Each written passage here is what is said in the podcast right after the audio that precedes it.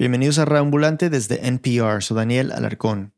1969, Rosario, Argentina. Y este hombre. Mi nombre es Víctor Ángel Buzo. Tenía 10 años. Está jugando con unos carritos en la sala de su casa cuando su mamá, que estaba en la habitación viendo televisión, lo llama. dice, Víctor, vení, Víctor, vení. Y cuando voy, eh, la veo a ella que estaba llorando. Y digo, ¿por qué llora mamá? Y me dice, vení, vení, Víctor, que lo que vas a ver nunca te lo vas a olvidar en la vida. Y tenía razón su mamá, porque allí en la pantalla de ese televisor a blanco y negro, a válvulas,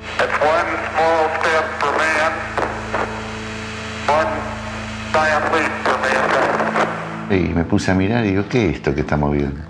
Dice el momento que el hombre va a poner el pie en la luna.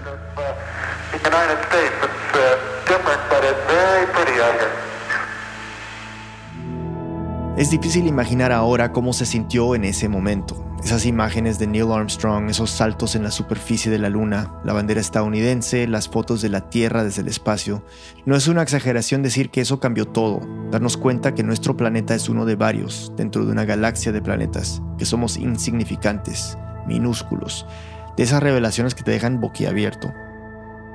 Y bueno, imagínate ahora enfrentando esto a la edad de Víctor. Para él, lo que vio ese día en su televisor fue determinante. Le despertó una curiosidad gigante por mirar el cielo, una curiosidad que sus papás alimentaron. Como esa vez, cuando un 5 de enero, en plena noche de Reyes, su mamá lo llevó al jardín. Y ella se agacha así conmigo y me decía que desde adentro de la luna me estaba mirando un rey mago. Él me miraba para ver si yo me portaba bien. Y yo el rey lo sigo viendo. O esa otra, cuando su papá lo despertó en la madrugada para decirle si quería ver un cometa. Víctor, sorprendido, dijo que sí. Entonces el papá le puso una cobija y lo sacó al jardín. En ese momento yo abrazado las piernas de mi papá, viste, mirando el cometa. Era el cometa Bennett. Y era un cometa este, muy lindo, con todas sus colas desplegadas. Fueron sellos muy importantes. Yo pienso que esas cosas luego influyeron, porque me, me acuerdo de todas. Y esas experiencias lo llevaron a obsesionarse por querer ver mucho más allá de lo que sus ojos podían ver, incluso más allá de lo que otros humanos hubieran visto antes. Rosina Castillo, periodista argentina, nos sigue contando. Víctor lleva toda su vida siendo astrónomo aficionado. O sea, nunca estudió formalmente en ninguna universidad, pero es algo que lo ha apasionado desde siempre. Se gana la vida como cerrajero, un oficio que aprendió de su papá cuando era chico. Y de hecho, esa capacidad que le dio la cerrajería de ponerle atención a los detalles y maniobrar piezas pequeñas le sirvió después en la astronomía. Cuando tenía 11 años, empezó a jugar con dos lupas que tenía su mamá en su salón de belleza. Así que me ponía a mirar todo lo que podemos mirar con una lupa, hojita, bichito, qué sé yo, todo lo que se te ocurre. Un día decidió juntar las dos lupas, poner una detrás de la otra. Y me pongo a mirar a lo lejos a ver qué pasaba con la luz y veo una columna, me acuerdo, con un cable de teléfono que estaba como a 100 metros atrás de mi casa y me di cuenta que lo veía más grande. Entonces corrió a contarle a su mamá lo que había logrado. Ah, me dice, mira, dice, te hiciste un telescopio. Y dije, ¿para qué sirve un telescopio? Y dice, para mirar las estrellas. Las estrellas. Víctor quiso saber más. Entonces buscó entre los libros que había en su casa y encontró un diccionario grande con ilustraciones. Y ahí busco telescopio, telescopio, telescopio. Y encuentro el plano muy básico de lo que son los telescopios. Y es el telescopio de Galileo y estaba el telescopio de Newton, que está hecho con espejos. Los telescopios han ido evolucionando y cada vez son más autónomos, pero esos dos modelos que menciona Víctor, que fueron diseñados hace cientos de años, son los más conocidos. Uno fue el que utilizó Newton y que funciona con un sistema de espejos para observar el reflejo de grandes regiones del espacio que están muy lejos. El otro telescopio fue el que utilizó Galileo y tiene un lente adelante y uno por donde se mira. Eso permite que se pueda apuntar a un objeto en particular y verlo con más detalle. Víctor hizo ese, el de Galileo, aunque claro, de una forma muy rústica. Primero le quitó los lentes a las lupas que tenía. Luego con plastilina pegó el más grande a la base de una lata de cera y el otro a una lata más pequeña de tomates. La lata más pequeña cabía perfecto dentro de la otra y se deslizaba fácilmente, así que Víctor podía alejar o acercar el objeto al que estuviera apuntando. No veía la hora que llegara la noche para probar mi improvisado telescopio. Quería ver las estrellas, como le había dicho su mamá, en especial las Tres Marías, o como les dicen en otras partes, los Reyes Magos. Si no saben de qué estoy hablando, no se preocupen, es fácil reconocerlas. Son esas tres estrellas muy brillantes que están en una línea diagonal. Técnicamente se llaman el cinturón de Orión. Esa noche, entonces, Víctor apuntó su telescopio a esas estrellas. Y vino la sorpresa, porque empecé a ver adentro de las tres Marías estrellitas que yo no veía a simple vista. O sea, estaba captando más que el ojo. Y eso lo deslumbró. Se dio cuenta de que había muchísimas cosas más allá de la luna que vio con su mamá en televisión, más allá del cometa que le mostró su papá en el jardín, más allá de las tres Marías. Solo tenía que encontrar la manera de verlas.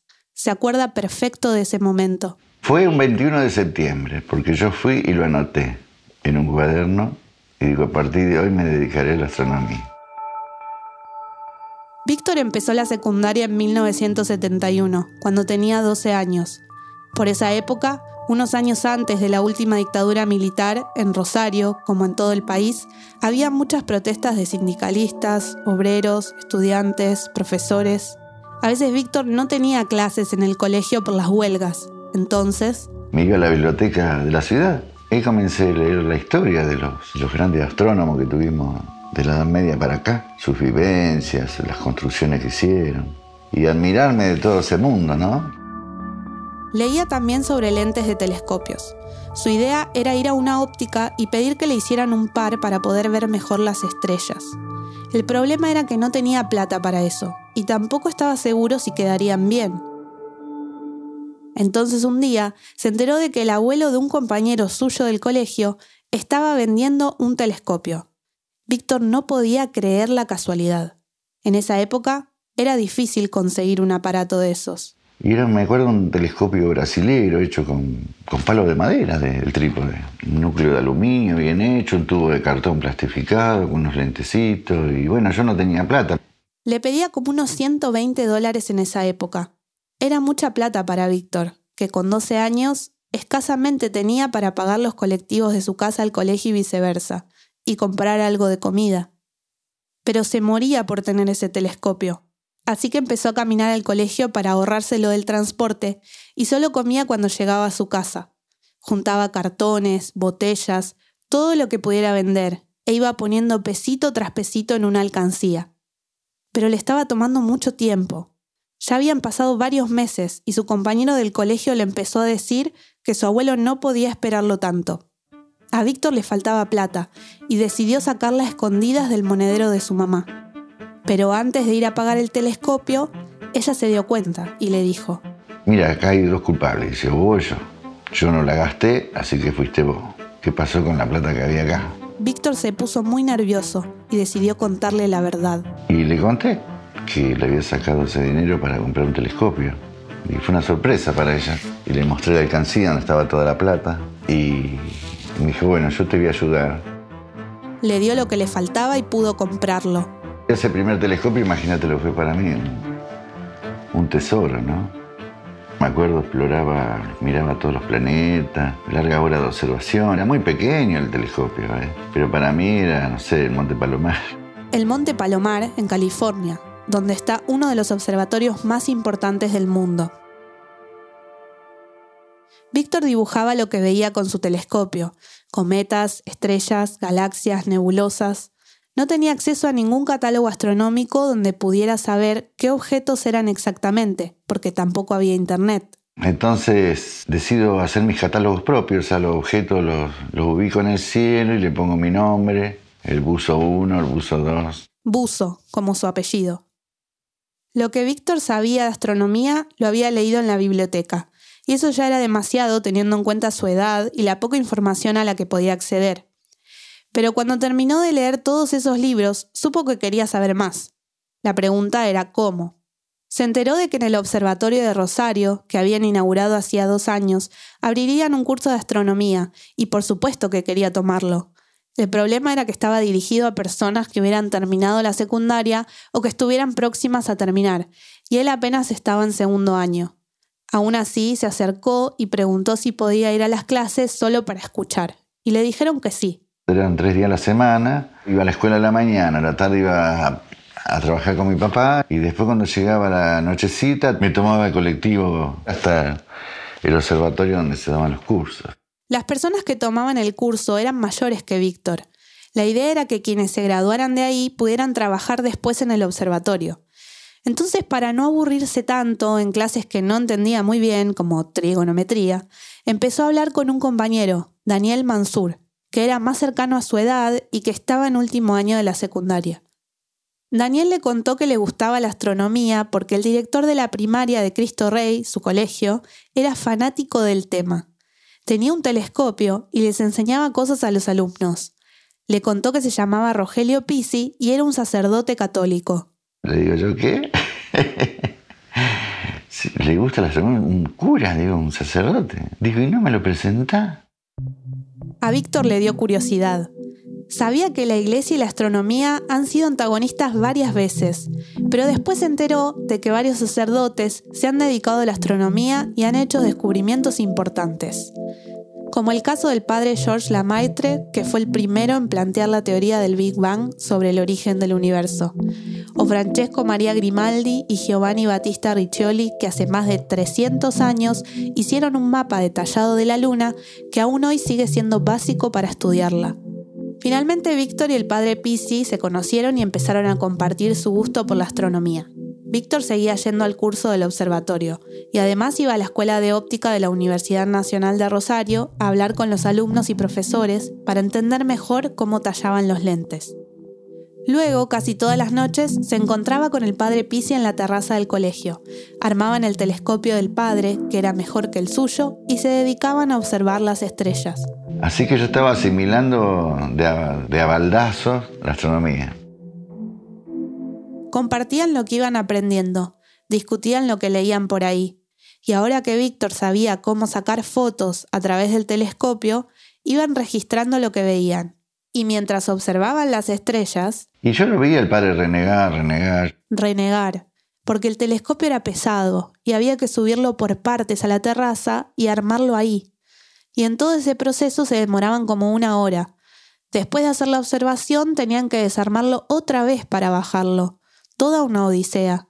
Entonces Víctor, que para ese momento ya tenía 18 años, le ofrecí de hacer una cúpula en el colegio. Yo tenía conocimiento de herrería, sabía soldar ya, viste los hierros, armar una estructura. Una cúpula como la que tienen los observatorios profesionales, que protege del clima a las máquinas cuando no se usan, sin necesidad de desarmarlas y que además se abre cuando se va a hacer una observación. Víctor había aprendido con su papá la cerrajería y sabía construir cosas. El cura lo miró asustado. Entonces Víctor le dijo, Usted me ve jovencito, se piensa que yo no lo voy a hacer. Y en un momento sí, afirmó con la cabeza. Víctor, que en ese momento ganaba algo de plata trabajando con su papá, le propuso que él compraba la primera parte de los hierros, lo soldaba e iba armando la estructura hasta donde alcanzara. Y si usted realmente le gusta y está convencido, bueno, usted iba a tener que poner el resto del dinero. ¿Le parece, padre? El padre lo pensó un momento y aceptó. Después de unas semanas, la cúpula empezó a tener forma. El padre se convenció de que Víctor podía hacerla y entonces compró el resto de los materiales. Cuando estuvo lista la estructura, había que tomar la decisión de qué material debían usar para recubrirla. Eso es muy importante porque así se protege la cúpula del agua, del viento, del calor. Para eso tenían dos opciones. Se puede hacer de lona que la luna esa gruesa que llevan los camiones. No le digo que va a ser eterna, pero va a aguantar unos cuantos años. Y podía ser más barata que la segunda opción, la chapa. Unas láminas de metal inoxidable que seguro iban a durar mucho más y protegerían mejor la cúpula. Tenían que mostrarle las dos opciones al director del colegio para que los ayudara con el dinero. Pero antes de hablar con el rector, hubo un eclipse de sol que pudieron fotografiar esas fotos las llevaron después al diario de la ciudad y las publicaron. Eso fue realmente comenzar a, encenderle los cohetes a ese observatorio, porque imagínate, con algo científico en un diario que lo leía toda la ciudad, sí que es mucha gente, así que comenzamos a recibir felicitaciones que lo habían visto en el diario, con el trabajo el Colegio Cristo Rey empezó a ser reconocido por su observatorio. Bueno, cuando el rector vio eso, no, tardamos mucho en decidir de lo que se iba a poner en la cúpula era chapa, que sea más cara. El proyecto del padre Pisi y de Víctor empezó a atraer a otras personas. Yo soy José Luis Sánchez, este, tengo 64 años y arranqué desde más o menos 11, 12 años con el tema de la astronomía. El papá de José Luis le regaló un telescopio cuando era chico y tiempo después estudió en el Colegio Cristo Rey. Allí conoció al padre Pisi, que le enseñó física en segundo año y le explicó cómo usar las cartas celestes para identificar estrellas. José Luis se graduó un tiempo después y no volvió a tener contacto con el colegio, pero siempre recordaba lo que le enseñó el cura. Un día, cuando tenía 20 años, volvía del trabajo a su casa y pasó frente al colegio. Y veo la cúpula ahí. Uy, dije, se le hizo el sueño al cura. Entonces estacioné, paré, golpeé. Se le presentó al portero y le dijo que era exalumno y preguntó por Pisi. Cuando el padre salió a recibirlo, lo reconoció de inmediato. Y me dice, venite los viernes, que hay un grupo de un par de chicos, que uno de ellos fue el que me hizo la cúpula y resultó ser Víctor. José Luis decidió unirse al grupo, que en ese momento tenía unas seis personas. Desde entonces se hizo amigo de Víctor y ahí empezaron a fotografiar galaxias, estrellas, nebulosas, eclipses, cometas. Este es Víctor otra vez. Yo añoro toda esa época. Pasamos muchísimas horas de noche disfrutando con todo ese grupo de chicos. Teníamos tiempo, por ahí poca plata, pero teníamos un entusiasmo, un empuje un empuje que los llevó en 1984 a lograr una hazaña maravillosa. El mundo de la astronomía tiene su propio calendario. Hay registro de que algunos eventos se repiten cada tanto, y los científicos saben cuándo ocurrirán esos fenómenos. El cometa Halley pasa cerca de la Tierra cada 75 años más o menos, y desde 1982 empezó a ser detectado por telescopios grandes. Claro, el grupo de astronomía del Colegio Cristo Rey no se podía perder semejante evento. Era una oportunidad única. La última vez que había pasado cerca de la Tierra fue en 1910, cuando la fotografía no estaba tan avanzada como para registrarlo. Este es José Luis. En ningún portal había salido fotos del cometa Halley, de su regreso. Entonces nosotros estábamos a la casa. A la casa del Halley. Si no lo hacían ahora, no lo harían nunca porque el cometa no vuelve a pasar sino hasta el 2061. Pero no podían apuntar el telescopio a cualquier parte del cielo. Primero tenían que saber las coordenadas por donde iba a pasar. El problema era que en ese momento era difícil acceder a la información astronómica.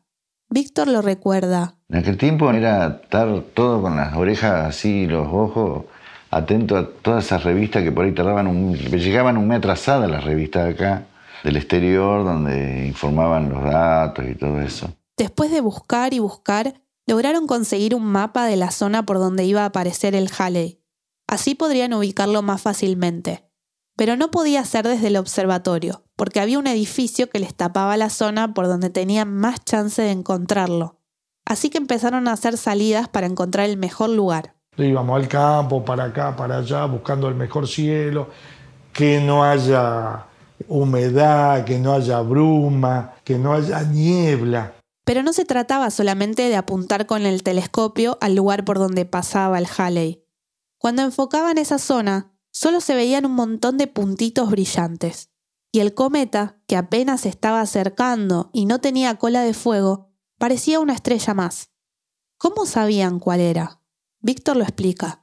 Hay que tomar, eh, más o menos, apuntar el campo debido donde supuestamente estaría entre todas esas estrellas y sacar una foto hoy, una foto mañana y una foto pasado. Luego los negativos los ponían en el proyector del colegio y proyectaban las fotos en una pared. Entonces empezaban a observar cada estrella que aparecía en esas fotos. Tiene que ver qué puntito falta en una foto y encontrarlo a dónde se corrió.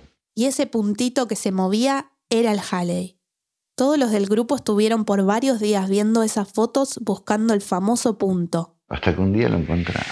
Cuando lo encontramos, fuimos, revelamos, lo pasamos a papel, ese pedacito, le dimos alto contraste y nos mandamos al diario. Primera plana, el Colegio Cristo Rey de Rosario, Argentina, se detecta el cometa Halley. Eran las fotos del cometa cuando apenas se estaba acercando a la Tierra. La misma hazaña la consiguieron otros observatorios profesionales. Sí que estábamos peleando con la Grande Liga. ¿Vos sabés lo que fue eso? Empezaron a ser conocidos en el resto del país. Y se motivaron a seguir fotografiando el Halley durante los años que duraba su paso cercano a la Tierra. Pero esta vez querían retratarlo en todo su esplendor, con la cola de fuego. Para lograrlo, el telescopio se tiene que ir moviendo. Recuerden que la Tierra gira sobre su propio eje. Entonces el telescopio tiene que moverse en contra de esa rotación para enfocar bien el cometa. Eso es fácil cuando el aparato es automático y saca fotos digitales, pero el de ellos no lo era. A principios de los 80 esas tecnologías no existían y el rollo de la cámara no era infinito. Tenían que hacer el seguimiento a mano durante una media hora con muchísima precisión. José Luis se acuerda que uno a uno se iban turnando para girar la ruedita que hacía mover el eje del telescopio. Y como no podían parar... Era algo cómico porque eh, uno venía guiando y iba moviendo la ruedita. El otro apoyaba la mano sobre la mano del otro para seguir el movimiento de la ruedita. El que estaba ahí quitaba la cabeza y ya la ponías vos, la cabeza ahí en el retículo del ocular, y vos seguías dos minutos. Y después venía el otro. Y nos íbamos rotando así. Hasta cubrir los 30 minutos que salió esa foto, que fue un espectáculo. Un espectáculo. Después de revelar la foto, el padre Pisi la pegó en una hoja y escribió toda la descripción cuánto brillaba, a cuántos kilómetros estaba, cómo evolucionó. Eso se lo pasaron a los diarios. Para Víctor fue algo increíble. Era noticia propia del Jale. los periodistas venían y hacían cola en la puerta de la escuela. Bueno, eso nos llevó a la gloria. El padre Pisi murió en 2002 y el grupo de astronomía se fue desintegrando poco a poco. Algunos se fueron de la ciudad, otros empezaron a tener responsabilidades diferentes y otros simplemente perdieron el interés y se retiraron. Víctor se casó, tuvo una hija y siguió trabajando como cerrajero. Como ya dijimos, nunca estudió formalmente astronomía. No necesitaba un título académico para convalidar su conocimiento, y tampoco esperaba dedicarse profesionalmente a esto. Como el padre Pisi ya no estaba, alguien tenía que encargarse del observatorio, y el más indicado era Víctor. Él quería seguir haciendo sus observaciones desde ahí, pero la condición del colegio era que tenía que enseñarle astronomía a los profesores. Víctor aceptó. En el día trabajaba en la cerrajería y en la noche daba las clases. Pero no se sentía bien del todo. La astronomía era su gran pasión, no su trabajo.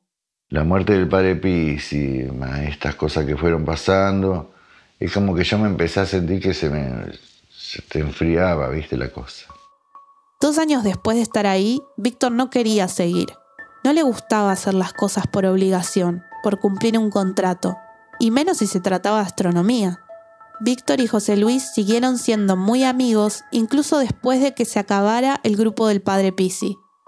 A veces José Luis pasaba por el colegio a saludarlo, pero lo notaba muy decaído. Y un día le empecé a decir, Víctor, no, está, está muy solo, te conviene hacerte algo en tu casa le recomendó retirarse del colegio y crear él mismo un observatorio.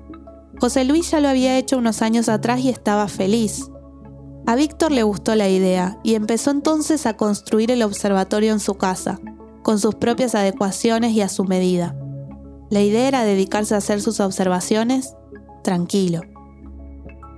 Lo terminó de construir en 2014 y yo pude ver con mis propios ojos el resultado Visité a Víctor en su casa en septiembre de 2018. Desde afuera se ve hermosamente sencilla, un frente rectangular, una ventana amplia con cortinas y una puerta blanca que no llama la atención. Pero mirar hacia arriba es lo que más sorprende. Una escalera sale del techo y conecta la casa con otra estructura más grande, blanca, en forma de cubo, y con una cúpula encima. Para llegar al observatorio hay que subir por unas escaleras al techo y luego hasta ahí. Tiene dos pisos, en el primero hay una salita donde Víctor tiene su computadora que está conectada al telescopio y un pizarrón grande en el que anota fórmulas matemáticas. Detrás de la mesa de la computadora hay una escalera que lleva al segundo piso, el de la cúpula, donde está el telescopio instalado. Cuando estábamos ahí, Víctor le quitó los protectores de plástico al telescopio. Me contó que cuando construyó el observatorio consiguió el mismo telescopio que tenía José Luis y empezaron a calibrarlos igual. Le agregaron los mismos componentes, compraron las mismas cámaras, los mismos software para tomar las fotos.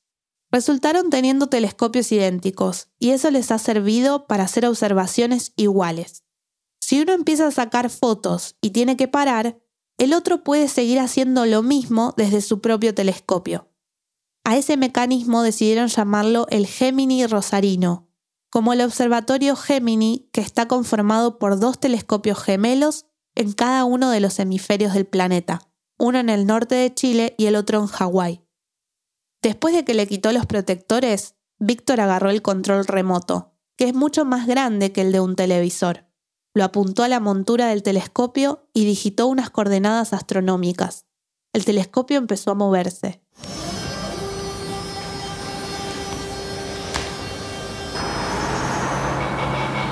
Después de un momento se detuvo. Ahí Víctor presionó un botón del control y el techo empezó a girar encima de nosotros. La cúpula empezó a abrir un espacio justo donde apuntaba el telescopio.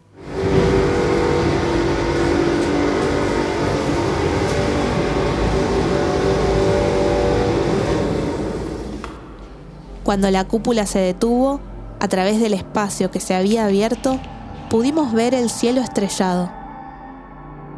Fue hermoso. En esa visita entendí que sacar fotos es primordial para los astrónomos.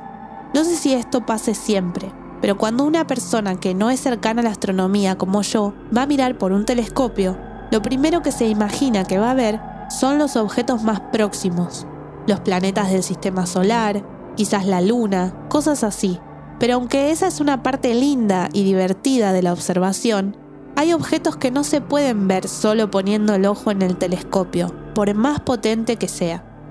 Y eso es porque están tan pero tan lejos de la Tierra que el ojo humano no alcanza a captar la luz. No está diseñado para eso. Voy a tratar de explicarlo mejor con la experiencia que tuve en el observatorio de Víctor. Después de que Víctor acomodara el telescopio y abriera la cúpula, me empezó a hablar de los lentes que usa. Sí, este yo lo uso para expediciones. Me dijo que pusiera el ojo en el visor y solo vi un círculo negro. Les juro que era una parte del cielo donde no había nada. Entonces Víctor agarró la cámara. Y esa es la cámara en cuestión, digamos. Sí, puedo... La instaló al telescopio y bajamos al primer piso donde está la computadora. Desde ahí Víctor le indicó a la cámara que tomara fotos de ese mismo círculo negro, pero con una velocidad de obturación rápida para que pudiera captar bien la imagen sin que las luces de la ciudad la dañaran. Cuando empezaron a salir las fotos en la pantalla de la computadora, yo no lo podía creer. En ese espacio oscuro había algo así como un círculo lleno de estrellas, algo que en astronomía se conoce como cúmulo globular que es una agrupación relativamente pequeña de sus objetos. Las fotos que me mostró ese día las tomó con una cámara que su amigo José Luis también tenía. Él la había comprado primero y había convencido a Víctor de que se comprara la misma para que además siguieran teniendo todo igual.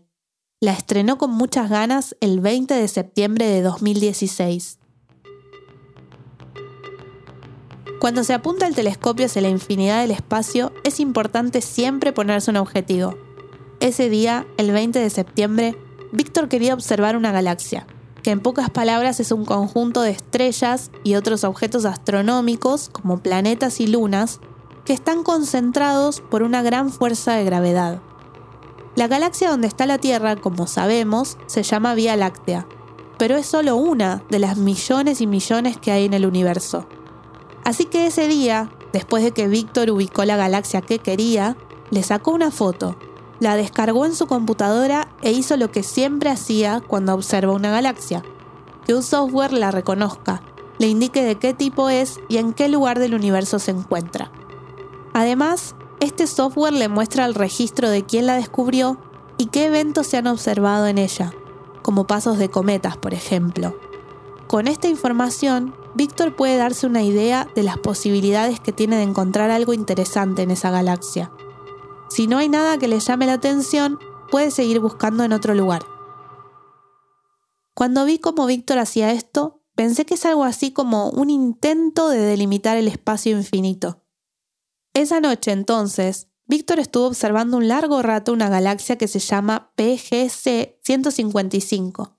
Y aunque no encontró nada interesante ahí, le gustó tanto lo que hacía la cámara que quiso seguir probándola. Pensó en mover la abertura de la cúpula hacia otra zona del cielo, pero como ya era tarde y la cúpula es muy ruidosa y los vecinos estaban dormidos, Decido no moverla. Dije, no, voy a aprovechar, si ya que estaba apuntando a esa galaxia, veo ese pedazo de cielo, miro y ya está, digo, cualquier galaxia que esté por ahí. porque en solo un pedazo de cielo como el que abarca la abertura de la cúpula puede haber muchísimas galaxias. Entonces buscó una más fotogénica. Y busco esta galaxia que tiene unos lindos rulos, veo el tamaño, veo el brillo, digo, ah, esta está linda para probar. La NGC 613. a más de 60 millones de años luz de la Tierra. Víctor puso a la cámara a tomar fotos cada 20 segundos para ver si algo se movía y compararlas con fotos que se habían hecho en otros observatorios. Y comienzo a ver un píxel. Solamente un píxel. Y digo, ¿qué hace este píxel acá? Se le hacía raro porque ese píxel no aparecía ni en la base de datos del software de su computadora ni en las fotos que él había acabado de sacar. Pensó que podía ser un punto ciego de la cámara, o tal vez polvo que le había entrado. Pero cuando movió un poco el telescopio, el punto brillante seguía en el mismo lugar en el espacio. O sea, era algo que estaba allá, a millones de años luz, no en la cámara. Pensó que podía ser un asteroide. Como los asteroides se mueven, tal vez unos minutos antes había pasado cerca de una de las estrellas de la galaxia, y por el brillo Víctor no lo había podido ver. ¿Qué asteroide será? Reviso por la duda, no hay ningún asteroide. Miro ahí si hay alguna estrella variable ya catalogada tampoco. Una estrella variable es una estrella a la que le cambia el brillo cuando es vista desde la Tierra. Si tampoco era eso, entonces ¿qué era? Y a medida que voy sacando más imágenes, empiezo a tratarlas y veo que el píxel se va agrandando. Esto es tremendo, digo, ¿qué está pasando acá? Si esto es un descubrimiento, tengo que hacerlo rápido. Reportarlo rápido, porque hay telescopios robotizados en todas partes del mundo revisando el cielo, y lo que encuentran lo reportan de inmediato. Víctor tenía que hacer ese reporte a la Unión Astronómica Internacional, la organización que registra ese tipo de descubrimientos, y avisarles que había encontrado algo, aunque no supiera de qué se trataba exactamente. Cuando volvamos, el descubrimiento de Víctor, después de la pausa. Ambulantes, necesitamos su apoyo para seguir contando las historias en audio que los acercan a América Latina. Por eso acabamos de inaugurar un programa de membresías. Al convertirse en miembros de Radio recibirán varios beneficios y sobre todo nos permitirán seguir creciendo, produciendo nuevos episodios y nuevos podcasts en español. Para más información visite nuestra página web radioambulante.org. Gracias. Hola, soy Antonia Cereijido, productora de Latino USA en NPR, y les quiero hablar de uno de nuestros segmentos más populares. Lo llamamos The Breakdown. En cada episodio exploramos un fenómeno cultural latinex, como nuestro episodio reciente sobre la diva peruana Ima Sumac, o el que dedicamos a Dora la Exploradora. Chequéanos, es Latino USA en NPR. Ya sea que hablemos de las protestas de atletas, la prohibición de que los musulmanes ingresen al país, la violencia con armas de fuego, la reforma educativa o la música que te está dando vida en este momento, la raza es el subtexto de gran parte de la historia estadounidense y en Code Switch de NPR ese subtexto se vuelve texto. Suscríbete y escucha todos los miércoles. Estamos de vuelta en Radio Ambulante. Soy Daniel Alarcón. Antes de la pausa, Víctor fotografió con su nueva cámara un brillo del tamaño de un píxel en una galaxia a más de 60 millones de años luz de la Tierra. Ese píxel apareció de la nada y un objeto así no estaba registrado en las bases de datos. Entonces, para poder avisarle a la Unión Astronómica Internacional, Víctor tenía que saber qué era lo que estaba viendo. Lo más curioso era que el píxel ya no era un píxel. Ese objeto estaba creciendo cada vez más. Rosina Castillo nos sigue contando. Víctor necesitaba una segunda opinión, ojalá de un astrónomo profesional. Pero cuando llamó a algunos observatorios en Argentina, no le contestaron. Entonces le envió un mensaje a un amigo aficionado preguntándole si sabía qué pasaba, y éste le respondió No, no, dice que no te van a atender. Dice, están todos reunidos los astrónomos en la ciudad de Capilla del Monte, en la provincia de Córdoba. Están presentando sus trabajos en un congreso donde llevan todos sus papers. Víctor se empezó a desesperar. Entonces digo, las puchas, y justo ahora van a venir a hacer reunirse, justo hoy, digo yo. Ah, digo, bueno. Dice, ¿qué, qué necesita? Digo, deja, deja que yo me arreglo. Entonces, como a la una de la mañana, llamó a Sebastián Otero, un colega suyo que también es aficionado, pero que es experto en estrellas variables, las que cambian de brillo, y lo más parecido a lo que había visto. Sebastián le contestó medio dormido, y Víctor, que estaba muy ansioso, le dijo, Te mando una foto por WhatsApp de la pantalla y mira lo que está pasando en esta galaxia. Comparala. Cuando Sebastián vio la foto, le dijo muy sorprendido que tampoco sabía qué era. La idea de Víctor era que con la información que le diera su colega, iba a mandar una alerta a la Unión Astronómica Internacional de un objeto que no estaba registrado. Sebastián le dijo que si no sabían qué era, no podían hacer eso. Pero Víctor no sabe inglés, el único idioma en que puede hacerse esa alerta, así que lo necesitaba. Digo, mira Sebastián, haceme el favor, digo, hagamos el reporte, digo, yo te nombro co-descubridor. Sebastián aceptó decidieron poner que era una posible estrella variable y que luego lo resolvieran los astrónomos allá. Hicieron todo el procedimiento, llenaron el formulario con la información del telescopio y del objeto. Era difícil porque como se hacía más grande en cada foto, dar un tamaño exacto era imposible. Nos estábamos medio a pelear por el teléfono porque, claro, yo le daba un dato, le daba la magnitud del objeto. Entonces iba completando y dice, eh, entonces qué magnitud me dijiste y yo le se lo cambiaba el número porque yo iba midiendo distinto. Me dice, loco, decidite, ¿qué número tiene la magnitud del objeto? ¿Tiene 13 o tiene 14? Mirá, digo, qué sé yo, más o menos. Pero no hay más o menos, me tiene que dar bien el dato. Dice, esto es serio. Digo, bueno, qué sé yo, es lo que yo estoy midiendo. Al final pusieron un aproximado. Dieron sus datos y enviaron la alerta. La única respuesta fue, recibido, muchas gracias. Y eso fue todo. Víctor paró de tomarle fotos esa noche al objeto y tuvo que esperar hasta la noche del día siguiente para seguir analizándolo. En ese momento José Luis estaba haciendo unas observaciones en el campo. Y Víctor que me llama por teléfono al celular a los gritos, yo creo que si gritaba era lo mismo, porque esos 50 kilómetros con los gritos que pegaba de alegría era, era suficiente, no hacía falta comunicación por celular, gritándome, por favor, que está en el campo, sacale fotos, sacale fotos, me explotó, me explotó una tremenda supernova, que esto, que lo otro. Una supernova. Eso era lo que había descubierto Víctor. Un verdadero espectáculo cósmico. Y para quienes no saben, una supernova es la muerte de una estrella. Una explosión que arroja al espacio varios elementos, como hierro, níquel, energía y sobre todo muchísima, muchísima luz por eso el píxel de las fotos de Víctor iba creciendo. Son espectáculos enormes, gigantescos, tan extremadamente brillantes como una galaxia. De hecho, Víctor supo que era una supernova por eso, por el brillo del objeto. Pero no todas las estrellas terminan así. Hay varios tipos de supernovas. La que descubrió Víctor sucede con estrellas que tienen una masa ocho veces mayor a la del Sol o más o sea, objetos muy, muy, muy grandes, más de lo que podamos imaginar. En ese momento, Víctor quería que José Luis le ayudara a tomar más fotos de la supernova para tener los datos completos. Él estaba dedicado a completar el registro que había mandado a medias la noche anterior, cuando todavía no estaba seguro de lo que había observado. Y como era un trabajo tan largo, necesitaba ayuda. Pero eso se tenía que hacer rápido, porque cuando se envía una alerta de descubrimiento a la Unión Astronómica Internacional, un servidor reenvía la información a observatorios en todo el mundo para que apunten sus telescopios en esa dirección. El problema era que cuando los astrónomos se dieran cuenta de que era una supernova, muchos correrían a analizarla, porque estos objetos astronómicos evolucionan muy rápido y en más o menos un año dejan de existir. Si Víctor no enviaba los datos cuanto antes, alguien le quitaría el crédito de su descubrimiento. En ese momento José Luis ya había guardado todo su equipo. Entonces le prometió a Víctor que tomaría las fotos desde su casa con el telescopio gemelo. Pero cuando llegó tenía un dolor de cabeza terrible y estaba muy cansado, así que prefirió acostarse. Empezó a dar vueltas en la cama.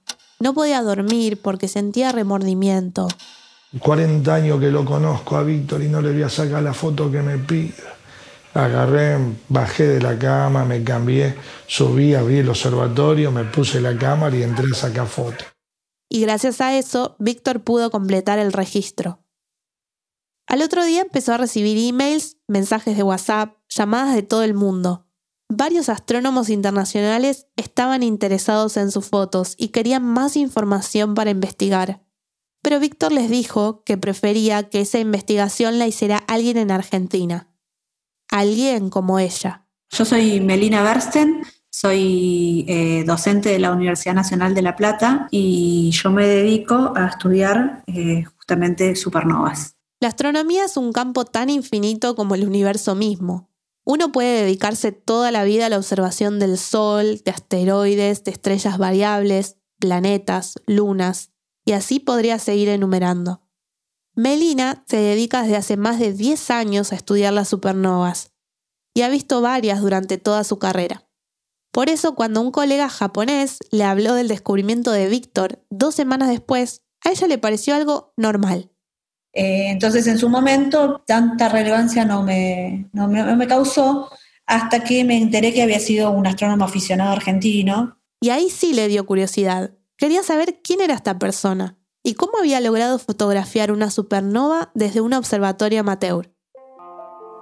Entonces ella y su equipo contactaron a Víctor para preguntarle qué fue lo que observó exactamente. El dato de que Víctor estaba tomando fotos cada 20 segundos cuando apareció el objeto le llamó la atención. Como eran varias fotos en un tiempo corto, significaba que el objeto apareció y creció muy rápido. Melina le pidió que le enviaran las imágenes, que eran más de 100. Cuando las vio, pensamos que la supernova que descubrió Víctor no fue cualquiera, sino que fue una descubierta lo más temprano posible en la evolución de la supernova. En una fase que se conoce como shock breakout. Que es la primera emisión electromagnética de la explosión de una supernova. O sea, el momento exacto en que la energía de la explosión sale a la superficie de la estrella. La explosión pasó antes, puede ser unas horas antes o hasta un día, depende de cómo sea la estrella. Pero nosotros, la, luz de eso va a llegarnos recién cuando ese shock llegue a la superficie estelar. Para entenderlo más fácil, lo que Víctor probablemente había captado era el momento exacto en que una supernova puede verse. Y aunque es una fase que puede dar información muy fresca sobre la estructura de la estrella, había sido predicha por muchos modelos, incluidos los nuestros, pero nunca había sido confirmada eh, observacionalmente. Nunca nadie había visto un shock breakout. Por eso era tan importante analizar muy rápido las fotos y la información de Víctor, compararlos con los modelos de supernovas que tienen Melina y su equipo en sus computadoras. Inmediatamente agarré los datos de Víctor, le puse un modelo cualquiera y enseguida fue compatible con este, con este shock breakout. Casi, casi sin mover ningún parámetro dentro del modelo, enseguida eh, fue consistente con eso. Todo el mundo andaba buscando esto y durante más de medio siglo nunca lo vieron. Investigadores en Chile, en Japón, en Estados Unidos, en Europa, grandes proyectos muy costosos.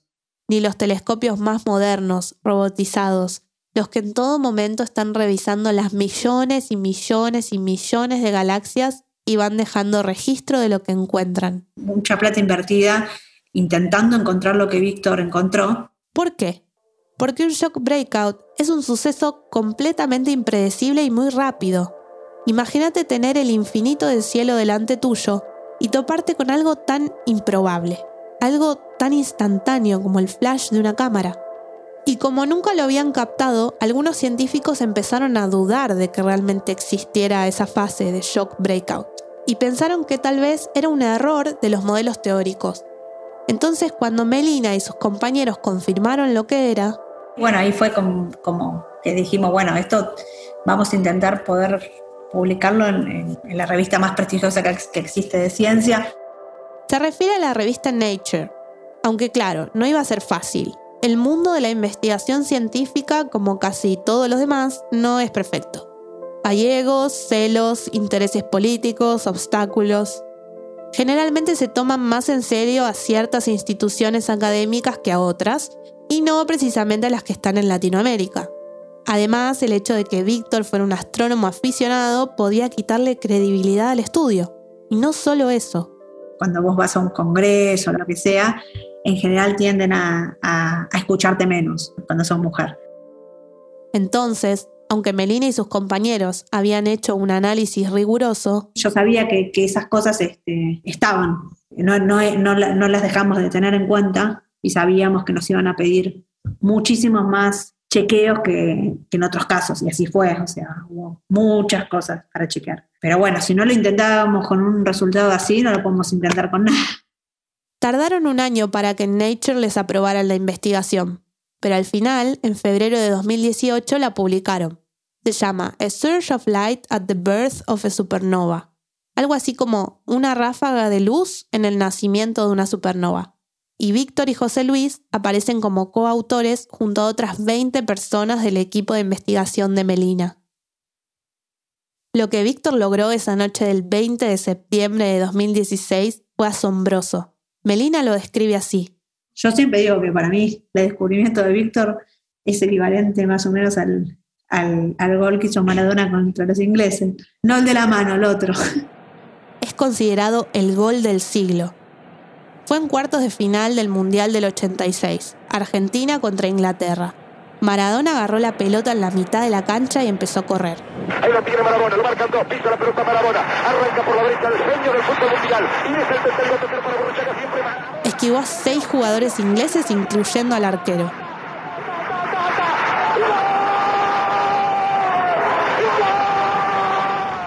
Para ponerlo en escala, realmente eh, fue algo único, ¿no?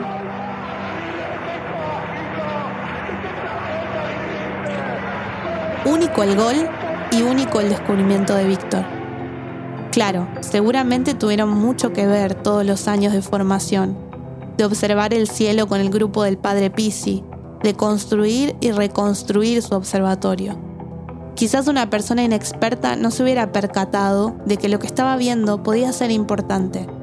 Pero como sea, varios expertos analizaron la probabilidad de lo que le pasó a Víctor y coincidieron en decirle lo mismo.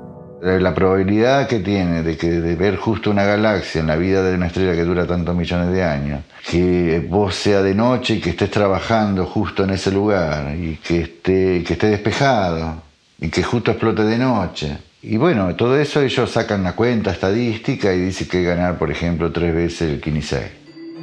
El Kini 6, una lotería argentina. O sea, lo que le pasó a Víctor es prácticamente imposible casi un milagro astronómico, si es que se puede usar ese término. Pero gracias a toda esta serie de coincidencias, se convirtió en el primer humano en la historia en registrar la explosión inicial de una supernova. Víctor sigue siendo un astrónomo aficionado, solo que ahora lo invitan a congresos de profesionales, a dar charlas y a compartir su experiencia. Se convirtió en algo así como un rockstar en el campo de la astronomía. Víctor todavía vive en Rosario, en la misma casa donde Rosina lo visitó y aún hace lo que más le apasiona. Pasa horas en el observatorio amateur desde donde hizo su descubrimiento. En el 2001, con su amigo José Luis, fundaron la Asociación Santafesina de Astronomía, una agrupación de astrónomos aficionados que da conferencias, comparte sus descubrimientos y otros datos importantes de esta ciencia y ayuda a formar nuevos amateurs en Argentina. Rosina Castillo es periodista, vive en Buenos Aires. Este episodio fue editado por Camila Segura, David Trujillo y por mí. La música y el diseño de sonido son de Andrés Aspiri. Andrea López Cruzado hizo el fact-checking. El resto del equipo de Radio Ambulante incluye a Lisette Arevalo, Gabriela Brenes, Jorge Caraballo, Victoria Estrada, Remy Lozano, Miranda Mazariegos, Patrick Mosley, Laura Rojas Aponte, Barbara Sawhill, Luis Treyes, Elsa Liliana Ulloa, Luis Fernando Vargas y Joseph Zárate. Carolina Guerrero es la CEO. Ambulante se produce y se mezcla en el programa Hindenburg Pro. Antes de terminar, queremos pedirles un favor. Hemos encontrado que la mayoría de oyentes nuevos de Ambulante han llegado a los podcasts gracias a las recomendaciones de amigos y personas de confianza, es decir, gracias a ustedes. Entonces, por favor, sigan escuchando y recomendando Ambulante a quienes tienen cerca. Parece simple, pero ese voz a voz es lo que más nos ayuda a crecer. Se los agradecemos mucho. Ambulante cuenta las historias de América Latina. Soy Daniel Alarcón. Gracias por escuchar.